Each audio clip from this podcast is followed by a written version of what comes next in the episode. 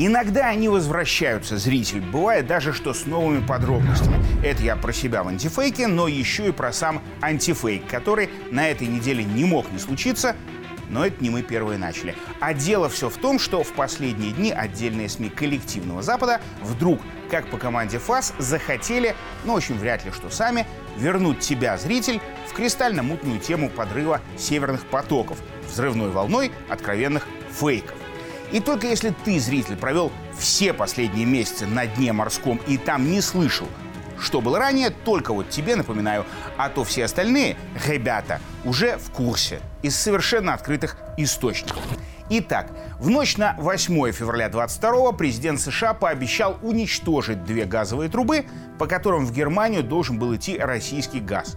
И летом того же 22 в районе ровненько над потоками американские военные в рамках учений НАТО провели погружение элитной команды подводных подрывников, о чем отрапортовались в профильной прессе, не особо кого-нибудь и стесняясь.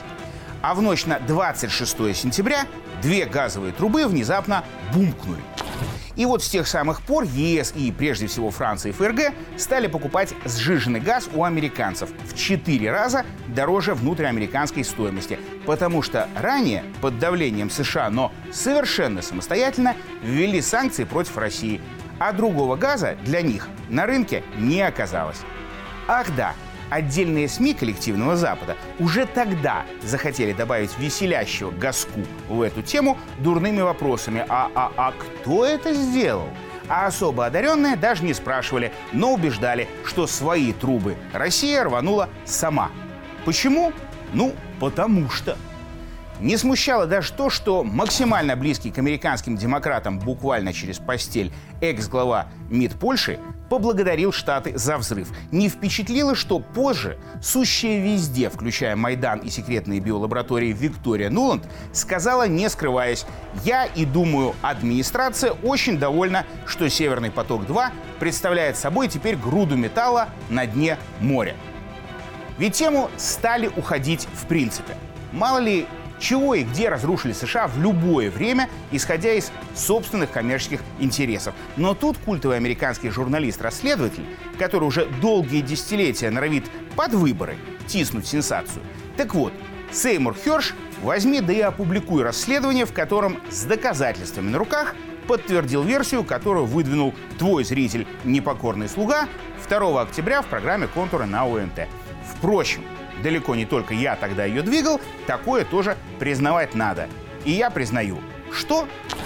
А именно, потоки взорвали американские и норвежские спецы, используя уникальное, доступное только им оборудование по приказу Байдена, чтобы Германия попала в еще большую зависимость от США. Ну а Штаты на этом еще и руки смогли бы нагреть на голубом глазу.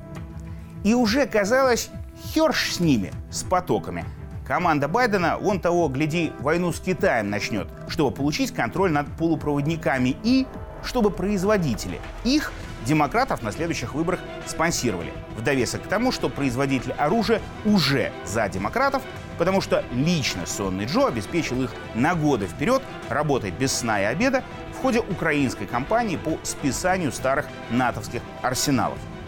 Но вот тут и кроется одно единственное «но». А именно, вдруг Байден выборы в США все же того проиграет.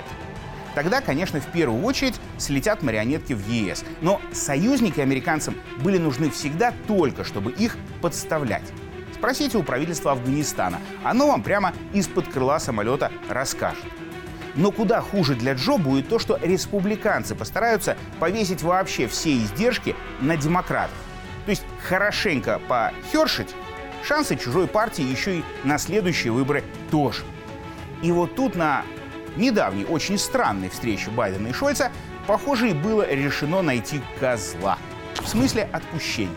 И в СМИ, дружеских с Демпартией, вдруг оптом, но очень четко и напрямую была вброшена идея «потоки взорвали украинцы».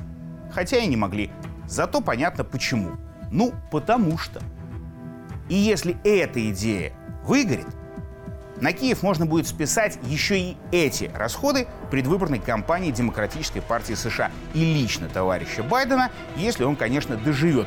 Хотя, как показывает история с северными потоками, смерть мозга тех, кто верит в американские версии, никому из европолитиков, особенно в ФРГ и Франции, конечно, Англии и Польше, особо пока не мешает функционировать в отведенной им роли. А значит, совершенно не исключено, что следующее возвращение к теме потоков будет еще более нереалистичным. Однако независимые западные СМИ, как всегда, через наиболее откровенные фейки его реализуют. Ну а, возможно, я покажу, как это было, возможно, даже в программе «Антифейк».